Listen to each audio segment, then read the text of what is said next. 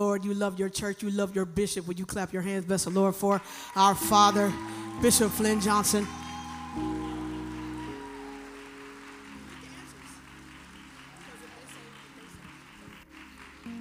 Right. Okay, let's see how well you did on your test. Question number one. Tip, this is your test. Question number one. Name somebody in your someone in your connection group. Mm, mm, mm.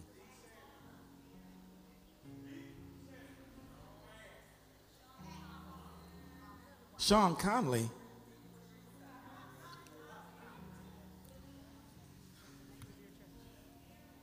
Number two, what's the name of your church?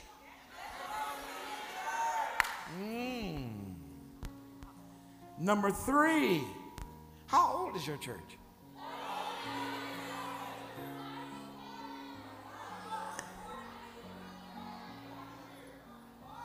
If you said 40, and how old is Metro? You left me. 39, right? Almost 40. Look at your neighbor and say, Lordy, Lordy, Metro's almost 40.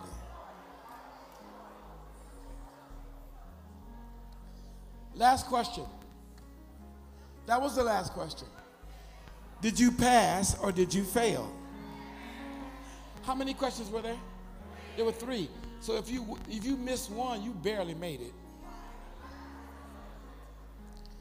Does anyone remember what it felt like when your teacher said, Today we're going to have a test? Anyone still in college? Raise your hand. Okay. Do you know what a midterm is? How about a final exam? How much percent is based on your final exam? Some people say 30. I, have I've heard as much as 50%. That's a lot. But that's amazing. I want you to take your seat because you're still in the midst of a test.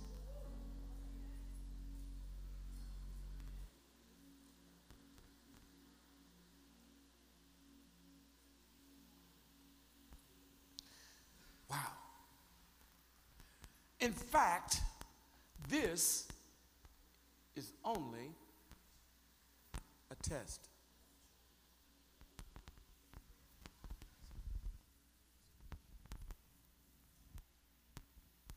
So, if you grew up between 1963 and 1997,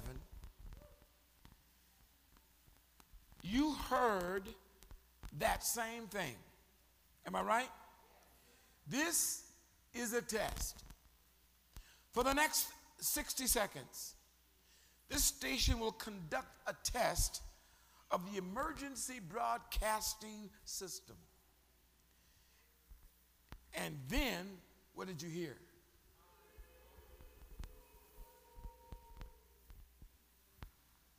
The truth is, tests are a part of your life.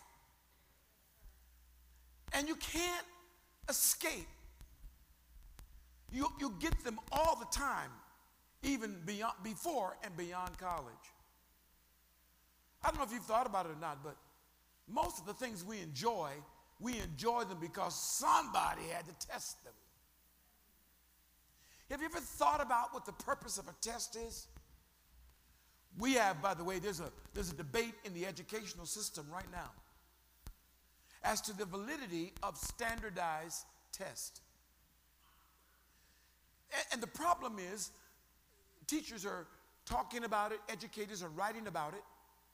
They're saying things like this We spend all of our time trying to prepare for the test, take the test, and pass the test. And we don't get to give people new information because they're so busy testing to see if we've learned the former information. There's another side of the, of the educational community that says we need to take tests out altogether. We don't need any tests. In fact, we're just going to give everybody A's. Now, I grew up when tests were on every level of every portion of education. And if you, I'm sorry, I'm not sure what it is today, but if you got under 70% of the, of the information, you didn't pass. In fact, we used to have the A, B, C, D, F system. Is anybody here remember that? And in, in the school where I grew up, if you got a D, you know, D, uh, you were barely skimming, and you couldn't graduate with D's. That's the community I grew up in. The teachers that we had expected us to know a minimal, a minimum of 70% of the information in order to pass.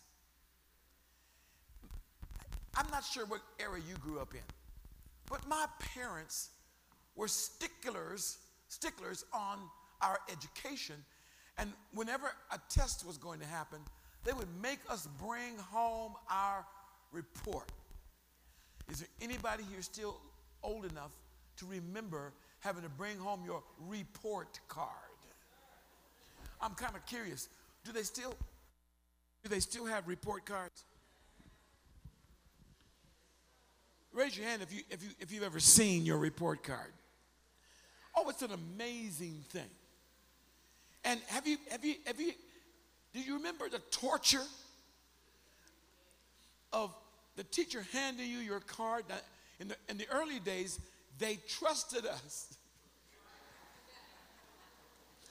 They gave us the report card and we had to deliver it to our parents.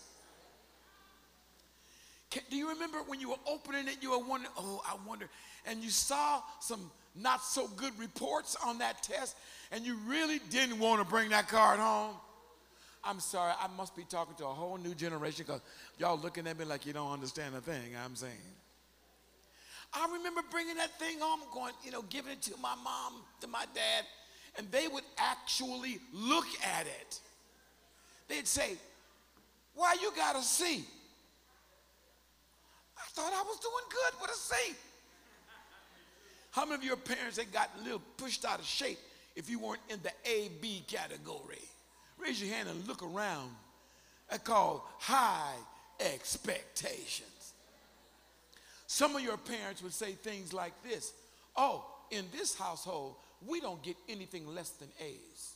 This is an A household. And the only reason why, sir, you don't have an A because you didn't spend the time doing the thing you were supposed. Anybody coming from that kind of household? My parents even regulated our activities after school. So you could go out and play, but not until you did your. Oh, I got the right crowd here today. And you had to spend time. And how many of you are mamas that checked your homework? Raise your hand, please. I want these new parents to look around and see that this is not a strange world. I mean, how many parents struggle helping your kids do the homework? Oh my God. I, I, was, I was reading something Dr. Ben Carson wrote, that noted world renowned surgeon um, who, who is now working in the cabinet, in the president's cabinet. And, and Ben Carson, an African American, one of the most prominent African American surgeons in the world. Some of the things that he, he's performed in surgery are world renowned. And he had major breakthroughs in the field of brain surgery because of the way he did what he did. Well, I, I, remember, I remember reading about Ben, and Ben was talking about his mama. His mama said, when you come, if you read certain amount of books, then and only then did you have the right to go out and play. Are you there? And that they didn't, his mama did not, oh, here we go, allow him to watch television. And she, they said when they bought their homework or, or their book reports, their mama would check it. And she had red marks, you know, circling this, drawing it all the way over here, and this don't match with this and this. Match. He found out later his mama didn't read. But the mom was making sure that they got it right. Tests are amazing.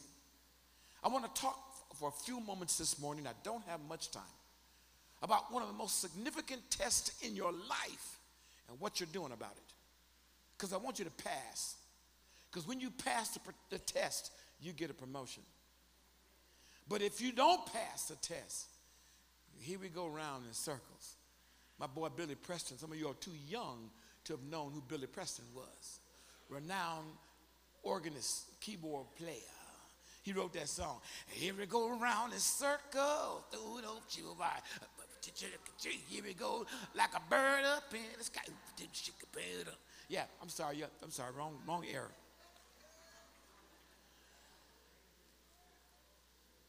So I want you to look at a story right quick with me because I want you to hear the word of the Lord for yourself.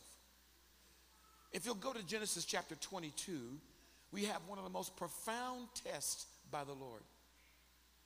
And you want to get a hold of this because it has the power to promote you. Woe be to any culture that passes their students without test.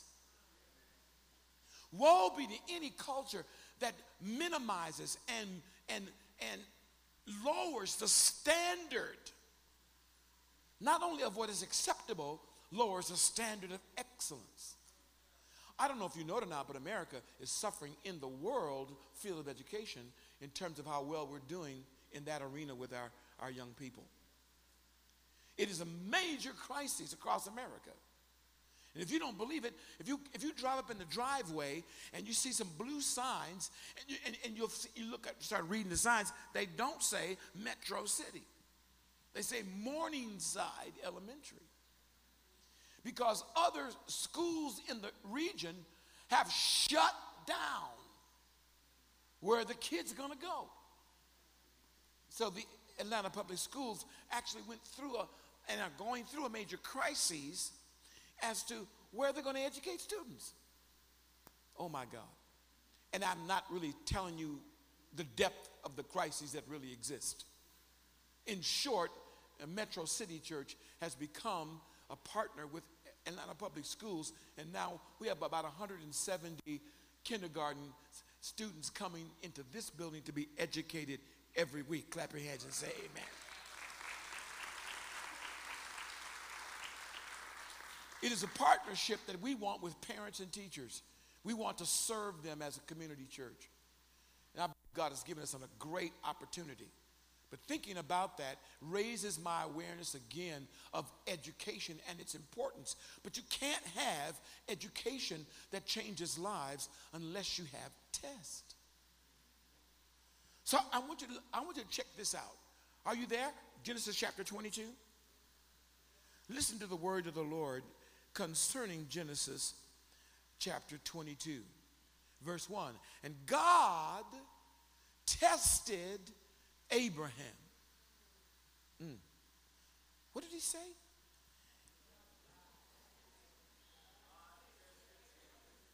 Is that what your Bible says? I want to be sure I wasn't making a mistake there.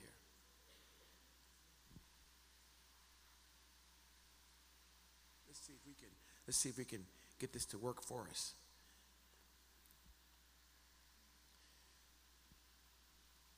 Now it came about after these things that God tested Abraham and he said to him, I want you to get this. God tested Abraham through what he said, or an order, or a command, or a direction. The Bible is not, is not uh, playing games when it uses the word test. To go behind the original language, you'll see it means exactly that. And the word test comes from this concept of fireproof. When you look in the old in the old English dictionaries, you'll see that that word came from uh, it's metallurgy. It's a word that has to do with metals. to see if gold is gold and silver is silver. To know whether copper is copper or lead is lead, you have to put it in the fire and melt it down to see if it's the real stuff. That's where the word test comes from. In the body of Christ, uh, there's something we need to hear, Metro, today, and I trust that God will make it clear to you that God is the God who reserves the right to test his people. God reserves for himself the right and the privilege of looking at your life and bringing certain tests. And the purpose of those tests, I trust we will learn today so you can cooperate and get your promotion. Tap your neighbor and say, You need to get your promotion, baby. Now, I'm sorry, but before the days of overcrowded schools, they would not pass a student up because there was no room. In the days of which I was coming, well, growing up in education, if you did not pass the test, you didn't get you didn't get to go to the next grade. If you could not read, if you could not write, and if you could not do math. I'm sorry, am I talking to the right people? You can't go on to calculus and you can't even add, subtract, multiply, and come on, divide. If you want to go back a little further in the history of our nation, you can track the progress of our nation by this thing called education. Now, some of you might be shocked, but education in the early days did not start in the university did not start in the college. Education in this nation, do your history, started in the church. Churches were schoolhouses. Teachers turned that place of worship into a place of learning. I, I, this may shock you, but in the early days of this nation, many times the person with the most education happened to be the pastor. If, if he had that education, he would take his rightful position by making sure everybody in his parish, everybody in his community, everybody coming to his church house would have the opportunity to learn. Because in those days, you didn't separate going to church and being a disciple. In those days, you, it was connected, what you did for a living and what you believed as a person. So it wasn't a, a, church and state war for education to go on in the building where the church met. If you hear what I'm saying, I want you to give God praise that those days are returning and now education is backing out. You understand what I'm trying to say? It is a beautiful thing. God never intended your spiritual awareness to be subtracted from your intellectual ascent, from your learning, from your education. It's an amazing thing that God uses this term, and, and, and he, the, the Bible says God tested Abraham. normally, tests are considered very negative. And if you read the next sentence, you'll see what God said. And God told Abraham to do something. He said, Now, Abraham, and by this time, beloved, you should know that God has spoken to Abraham so many times until Abraham is not confused as to who is speaking to him. It's amazing how our children can develop deaf ears when we give them a command that they don't want to do. In fact, one of the phrases that my mama used to use and, and, and Carolyn's grandmother used to did you hear me? How many of you can remember that term? Did you hear what I said? Now, if that was ever spoken in my household, you are close to danger. Danger, Will Robinson, danger. Because if they ever said, Did you hear me? that means you're not responding to what I said, so it must be that you have a hearing problem. Because if you hear with your natural ears and don't do what I tell you to do, you definitely are not going to pass this test. And we have a little motivation for you to help you, help your hearing. How many of you, your mama, your grandmama, your, your, your parents had a little corporal motivation to help your hearing process? I'm sorry, I can hear that. Would you say what? More, oh, is that what was called the board? I thought that was a group of people. Oh, I see. The board of education. My daddy would say, I'm going to put the board of education on the seat of your learning. And by the time I get you tan in your hide, you're going to be highly educated. How many of you understand that with, without some kind of discipline, learning knowledge is not enough? God said, Abraham, I'm not going to test how many plants you can name. How, I'm not going to, this is not a biology test. This is not a math test. Those are important, but that's not that. This test is, has more foundational importance than any other test you have received up to now. So God says the unspeakable, the unconscionable. He speaks something that you would what? You want me to do what? In natural in natural understanding, it makes no sense what God asked Abraham to do. But God knew that Abraham knew his voice and had learned to follow him. How many of you, one of the great things in your life is when you discern that God was speaking to you? Raise your hand if that's the case for you, that you understand. When God speaks to you, you know the Lord's voice. Jesus said it this way My sheep, they know my voice, and they will not follow another. I know there's a phenomenon in our culture that says that if you, if you say, I hear the voice of God, it considers you weird and strange. But the Bible is not weird and strange when it says, when Jesus speaks and talks about his sheep that follow him, I am the shepherd of the sheep. I'm the door where they come in and go out. In fact, when I speak, they hear me. They know my voice, and they simply will not follow another. That's what Jesus said. And he gives them that parable, he gives them that, that teaching on this picture. When shepherds led their sheep, it wasn't beating them. Look at your neighbor and say, the shepherd didn't beat the sheep. It wasn't by beating them. It wasn't by browbeating them. It wasn't about, it, it was about speaking to them. This is a reality. In the East, shepherds talk or sing to their sheep and that, that sheep gets tuned to that voice. I'm going to tell you something. My dad's been gone for many years, but I promise you, if, if he spoke, if I heard his voice, I'd know that voice anywhere. To tell you how incredible your ear is, my, I can have a crowd of 50, 60 people, and my wife is talking, and I can hear her talking.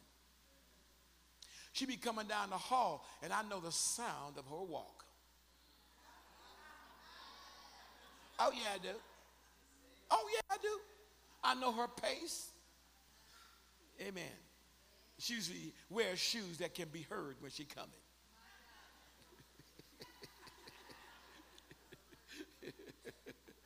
in the same way that a mama can tell the cry of her child among other cries.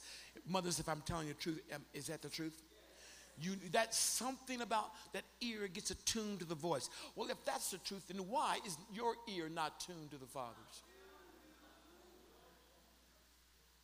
So God says, Abraham, Abraham, and God, and Abraham is like, yes. Take your son.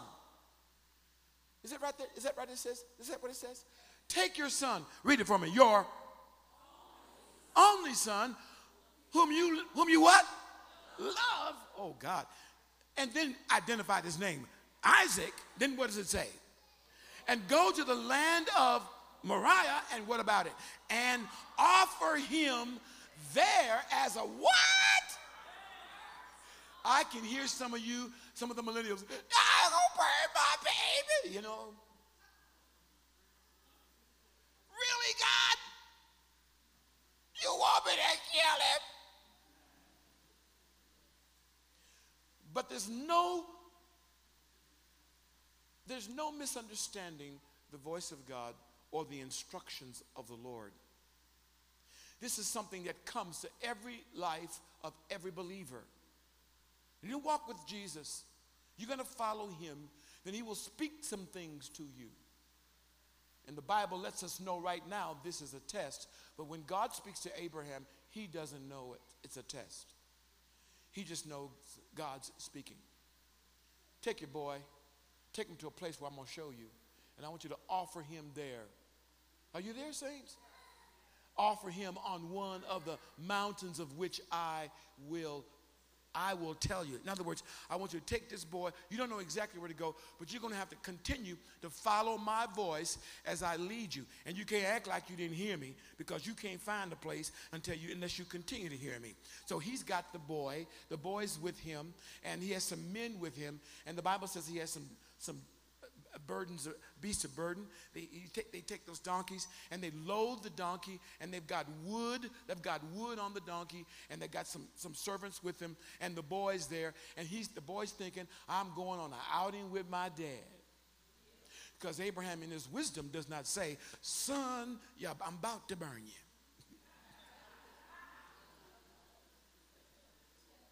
He doesn't do that.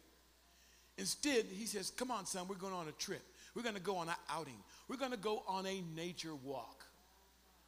I go on nature walks with my grandchildren, usually most Sundays. After dinner, we go on a nature walk. So I could see Abraham say, Come on, let's go. And he was so excited. And, and Isaac is, I get to be with my dad. I get to be with my dad. And unfortunately, not enough of you men know what that's like. For you and dad alone, mom is beautiful and wonderful and tender and merciful and, and gracious and all that. But it's something about boys and their daddies.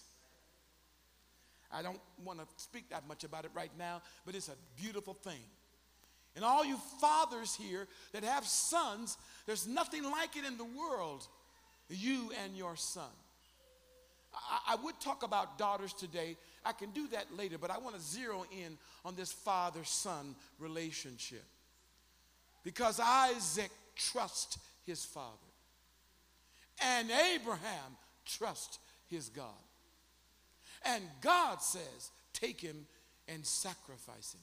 Abraham, having heard the voice of God so many times before, gathers up the, the, all of the things that are needed and they go on this journey. And it's not a, a one day trip. Now, can you imagine how is Abraham sleeping on, at night? Thinking, I'm one day closer to giving up the thing for which I waited 25 years. For 25 years, God had promised Abraham this thing he wanted so bad. For 25 years, God promised he and Sarah this gift of a child, and they so badly wanted, she so badly wanted until she became a midwife. She would deliver babies for other people, but she couldn't have one herself. I want you to see the severity of this test so you can understand where you are and you can go forward with God. And when the Lord speaks, when the Lord comes and speaks to him, he hears and he goes. On the third day, they find the place. He has a, a knowing in his heart. He knows this is the place. And he stops everybody at that small caravan, takes the wood, puts the wood on Isaac, his son's back, and tells the servants, You guys stay here the boy and I are going to worship God and we will return. So, uh, one interesting thing about test when you know the character of God, excuse me, right there. If you don't know the character of God, when the tests come, you start doubting God. You act like God never spoke to you. And you act like He never delivered you. You act like he's never brought you through. Are you serious? When you're under the test of God, you'll have the temptation of treating everything that happened to you up to, not, like, up to now like it was a myth, a fairy tale, a happenstance. You can go to an encounter and, and have a glorious weekend, and the next week all hell breaks out. Am I talking to the right people? It makes you act like what happened, what declarations, what proclamations, what promises, what deliverance that was not real. Because in the moment, what you desire is so adverse to that. And I tell you now, my beloved, that God is raising up a, a, a believer, raising up a church of, of believers that do not sway from the character of God, even though everything is falling to pieces in your life. It doesn't negate any miracle he, that, he, that he ascribed. It doesn't, it, doesn't, it doesn't put aside the good things that God had done along the way. It just that eh, there comes a time, tap your neighbor, that there comes a time for the test. I said that to set this stage for the next few moments as you simply observe and think about this about when God tests you, He, he tests your thoughts, your attitude, your dreams, your desires, and He brings up your fears and your hopes. Too often we approach a story like this in doubt as to what is God doing. We put God on trial, but it's not his character that's in question, it's our character that's in question. And that's precisely what God is testing here. God sends tests for two primary reasons. Number one, it's an opportunity for God to prove himself to you. God can't prove himself to you until there is something that needs to be proven. And secondly, he tests he tests because he wants, yes, amen. He wants to give you an opportunity to prove yourself to God. When you get through a test and you, if you've properly prepared, and you, you, you didn't try to cram, hello, somebody. If you didn't cram, but day by day you reviewed the notes, you read them through, you, you highlighted the important parts, you started the memorization of the part that you're supposed to memorize. And by the way, memory is one of the lowest forms of learning. I said memory is one of the lowest forms of learning. To regurgitate the material back is, is, is the, the lowest level.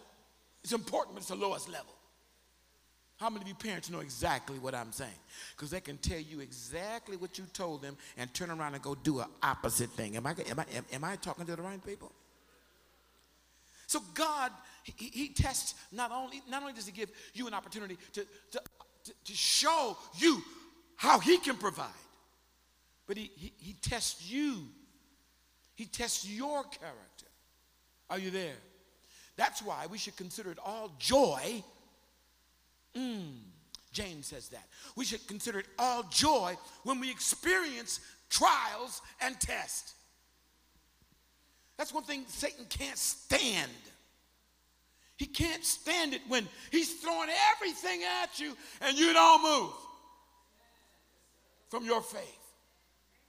You don't move from your trust in God.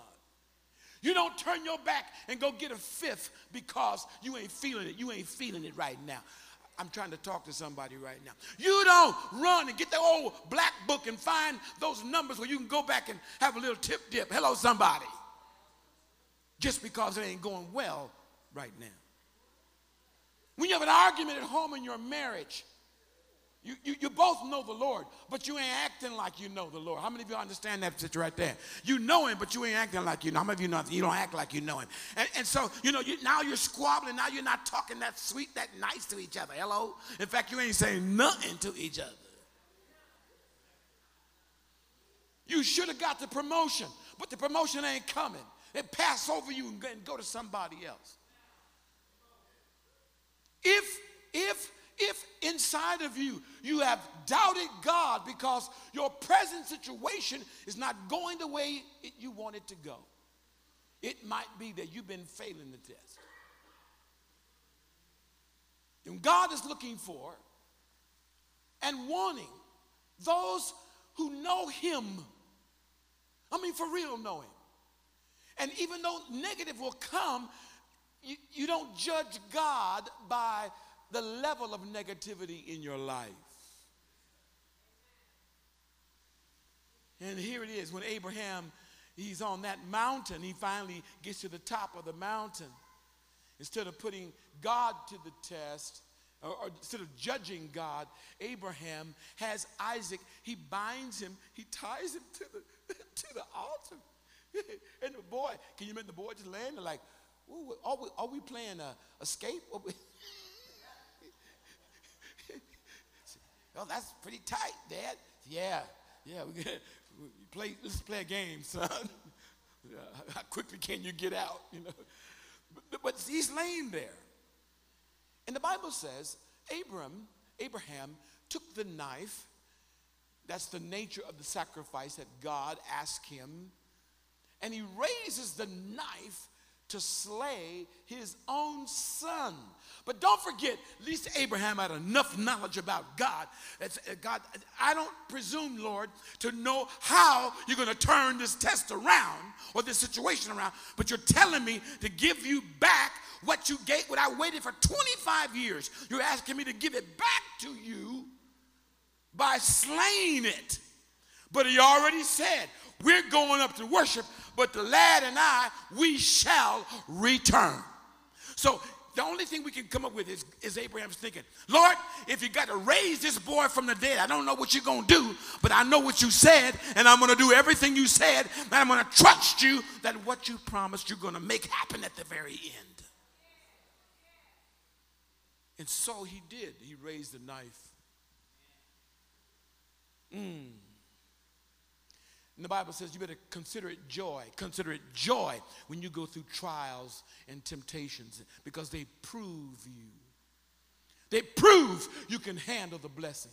Talk to your neighbor for me. Preach to, preach to your neighbor for me. Say, if you come through the trial, is proof you can receive the blessing.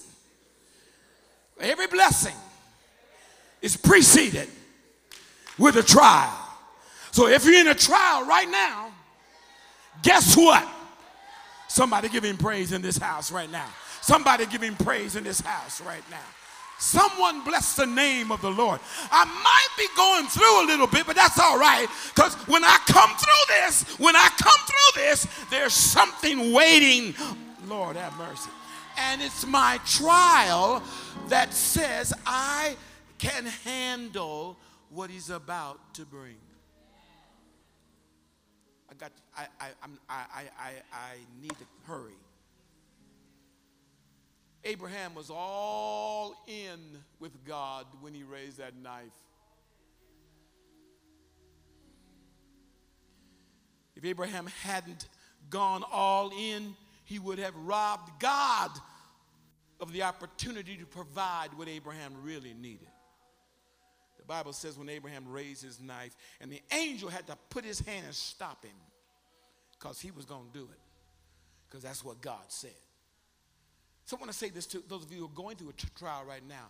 I, am going to speak to you parents that are right there, right there. You have not let that child go. You have not let him go. And that's why that's why they haven't come on, the, uh, come on to, un, to understand and to know God, because you still trying to control the situation. That child grown. You're trying to make a grown child do what only a grown child has to decide on his own to do, not, not by you. You got a partner that's not, that's not, that's not, Lord have mercy. If the partner's not being faithful to the situation or a partner that, that is acting opposite of what you know a married person should be. But you know God gave you that person. Don't back up and say, well, maybe God didn't give me this person. No, God gave the, the, person to you. And now the test is are you going to stay true while God does a turn in the heart of your, of your partner? You see how quiet it got? A little, little quietness came over, over them right now. Did you feel that?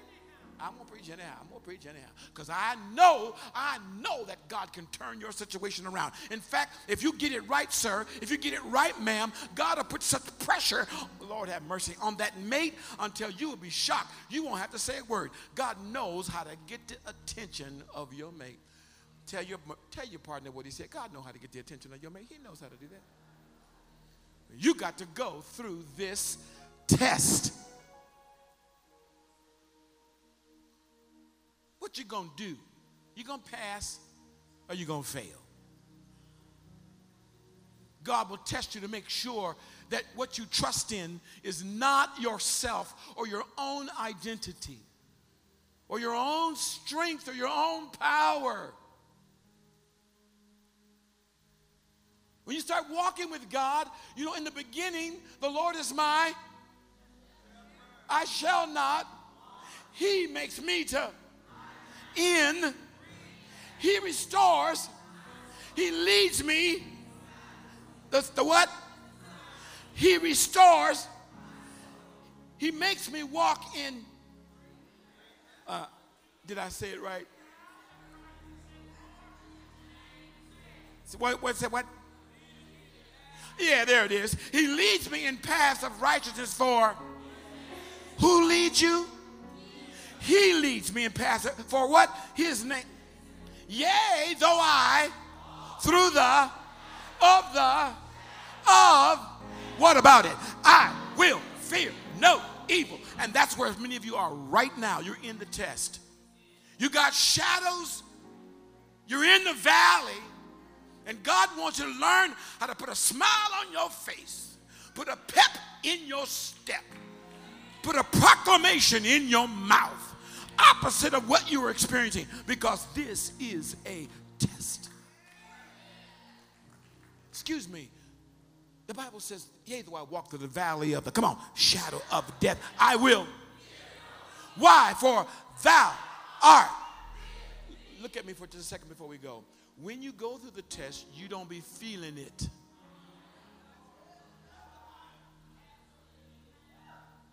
When you go through one of God's tests, I'm going to tell you, you feel the opposite. Look, walking to the valley of the shadows is no indication that thou art with me. So you have to grab that based on what he said in the beginning. Tap your neighbor and tell him, God's not going to leave you. Are you serious? After what he's done for you, you think he's going to abandon you? After what he paid for you, you think he's going to let you alone? You think God is going to turn his back on you after laying his life down for you? Are you, are you kidding me? We used to say where I grew up, oh, you tripping. Oh, you tripping right now. In fact, I, I, gotta, I gotta close this. In fact, I want you to stand on your feet so I can shut up.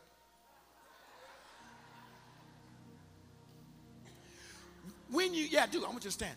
When, when you go through your test, beloved, when, I didn't say if, I said when.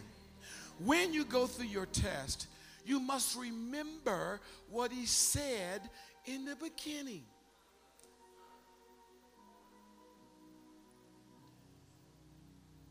I'll be with you even to the end of the age. I will never leave you, nor will I forsake you. Just because you can't feel him don't mean he's not there. Tell him what I said. Tell him what I said. Just because you can't feel him don't mean he's not there.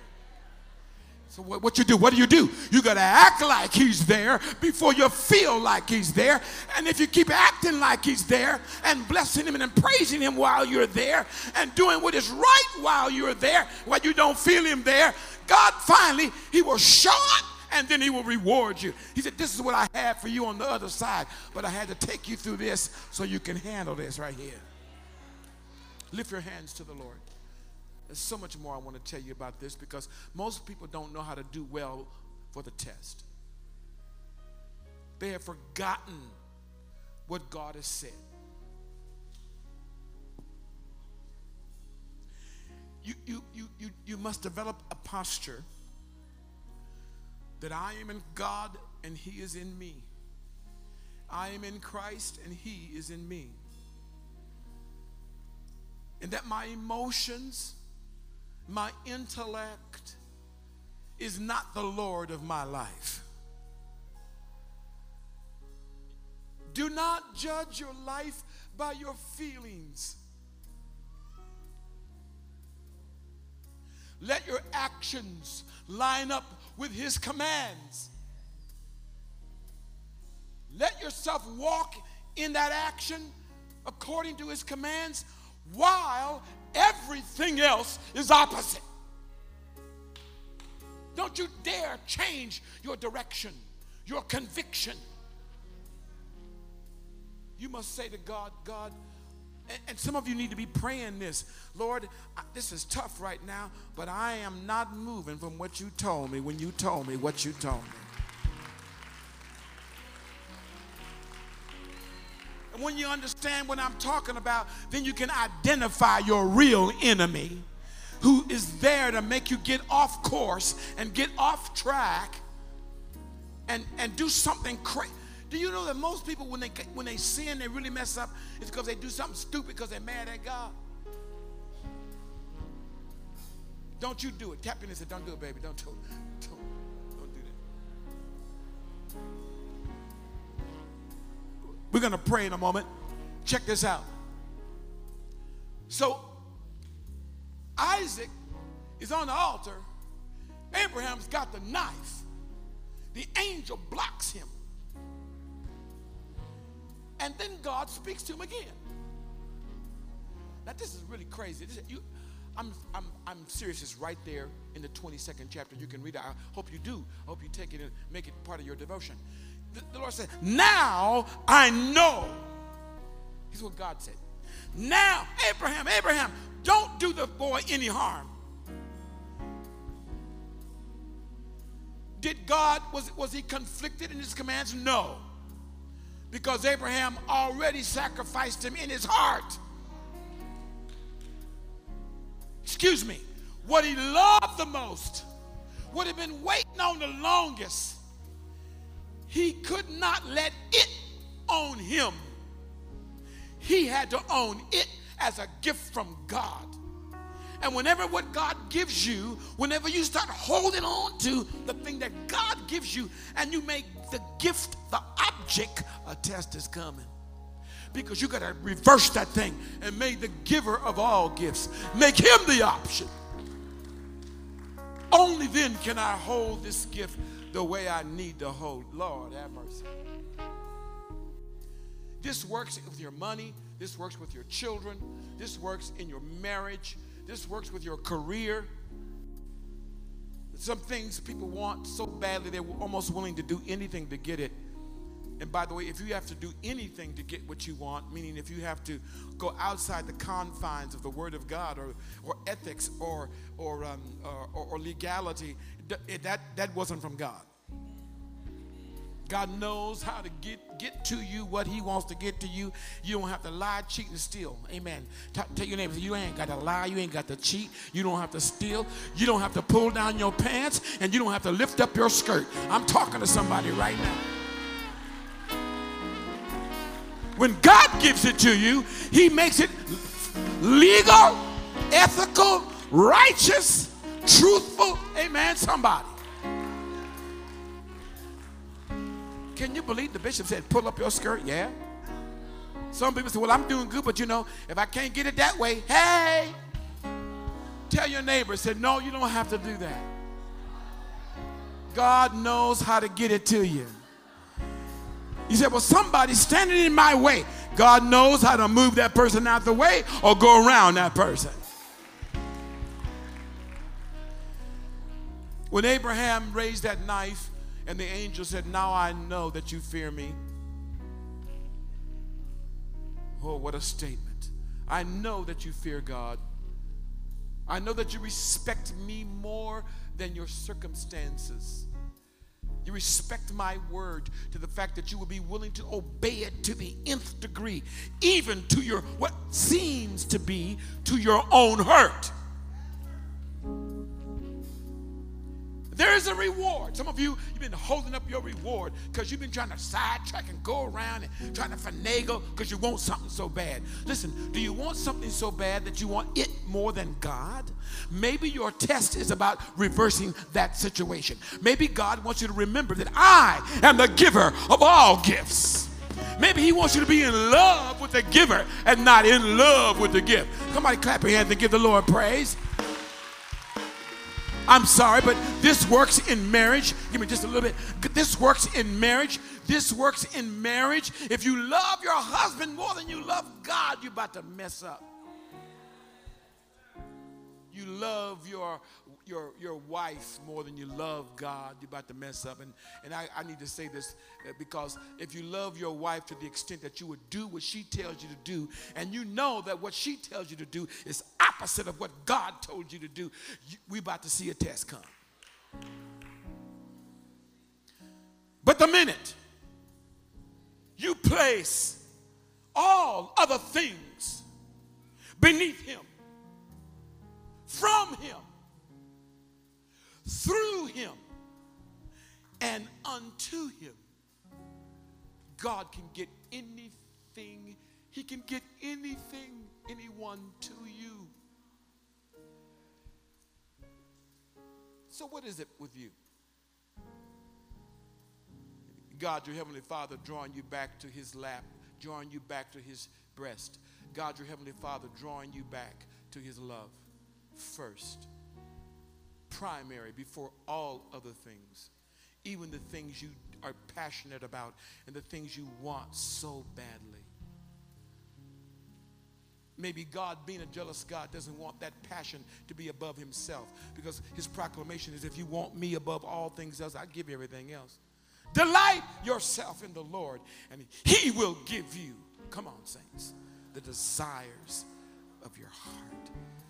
Come on, stand in this altar, those of you that need to. Stand in this altar if you need to let go of your Isaac. What is your Isaac? Thing you've been holding on to for so long? Think it's about to destroy you because you're about to do something crazy because you don't think you can have it or keep it? In the name of Jesus, those of you that need to release your Isaac to the Lord, come now in the name of Jesus and stand in this place as a proclamation before God Almighty. I place you, Father, above all things, before all things. It is the only way for you to get peace. It's the only thing for you to get what you really want. You get Him, you get everything. Thank you for your courage. Set your hands toward these that are in this altar today because it takes courage to admit that. And pray for those that are supposed to be down here that are not. Choose in your heart which is first, which has the preeminence, Jesus or the thing or the person. Make him first. If you're going to get in this thing, get all the way in. Give me some give me some help in this altar please with my brothers and my sisters. It's a really really seriously, it's a big thing. It's a big thing before God to surrender to the Lord the thing you love the most. I didn't talk about it today. I'll talk with you about it next time. I, I want to talk about the death of a vision. It's a principle that many believers don't know, and that's why they're mad with God. Because really, God can't get you what you really want until you have a rebirth. You have to have a death and a rebirth. The greatest things in life, the things that cost the most, things that are most precious, have to first die before they are alive. Because if, at first they're in your heart and by your hand. But God says, no, it's not going to be that way. It's, I'm, I'm to, I want you to kill it so when I resurrect it, you'll know it came from me. And you won't wrestle with it anymore. Because you know what? When they came, God provided a, a, ram in the bush for the true sacrifice, and the boy got up off the altar. But that boy, when he got up off that altar, and they put that lamb and they sacrificed that lamb, hello, somebody who understands the scripture, when they sacrificed the lamb instead of the lad, the lad became a multitude.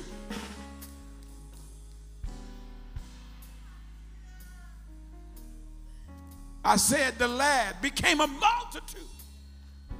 God fulfilled everything that he wanted to fulfill in Abraham's life because he passed the test. Raise your hands, everyone, before we go to this place. Surrender to the Lord Jesus what belongs to him. If I were you, I would first give him myself, yourself. You do that, you're saying, I no longer own me, God owns me. Everything else is His. By the way, once you once you get that, you get free. I mean, really free. Because once you once, once God owns you and once He's your provider, then you don't you don't you don't have to just squeeze a squeeze a, a, dollar out of a dime. You don't have to you, you, you, you, don't have to penny pinch and you don't you don't have to stay up late late at night trying to figure out how you're gonna make it work. No, you just obey the Lord. Now, Father, in the name of Jesus, for the sons and the daughters who are offering you their Isaac, would you honor their offering today? Would you, Father, give them that peace that says it belongs to you? It all belongs to you. Would you give them that that that would you give them that confidence inside that says, I got this? What have you been trying to make happen on your own? I'm gonna make happen for you. Lord, I bless you and I praise you. I'm placing it before you, my child, my partner, my future. I'm placing before you my career. I've been trying so hard to make a breakthrough, making myself sick trying to achieve something that's destroying me and my family. Lord, I'm placing it before you. Only you can give it back to me resurrected. Lord, if you give it back to me resurrected, nobody can kill it. Blessed be the name of the Lord God Almighty. Let your heart, let your heart first be his be the first gift of your life to God. Give him your heart. Give him your heart. Tell him that. Lord, I give you my heart. I give you my soul. I want you to come and take control. I want to pass this test.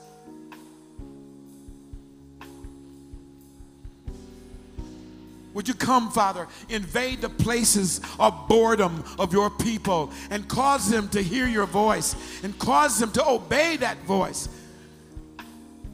That the excitement may flow back in their lives again. I do pray, I do praise you, Heavenly Father, that you answer the prayer of the heart surrendered to thee. Thank you for answering their prayer today. Lord, we do love you and we thank you and we trust you. Show me how to walk in the middle of this trial. Show me how to talk in the midst of this trial. I don't want to sabotage my blessing that you have coming. Oh, Father, in the name of Jesus, be Lord in each life. Bring the change, bring the healing, bring the forgiveness, release the redemption. I do praise your holy and righteous name. Lord God Almighty. You have called me friend. Thank you, Jesus. Thank you, Lord.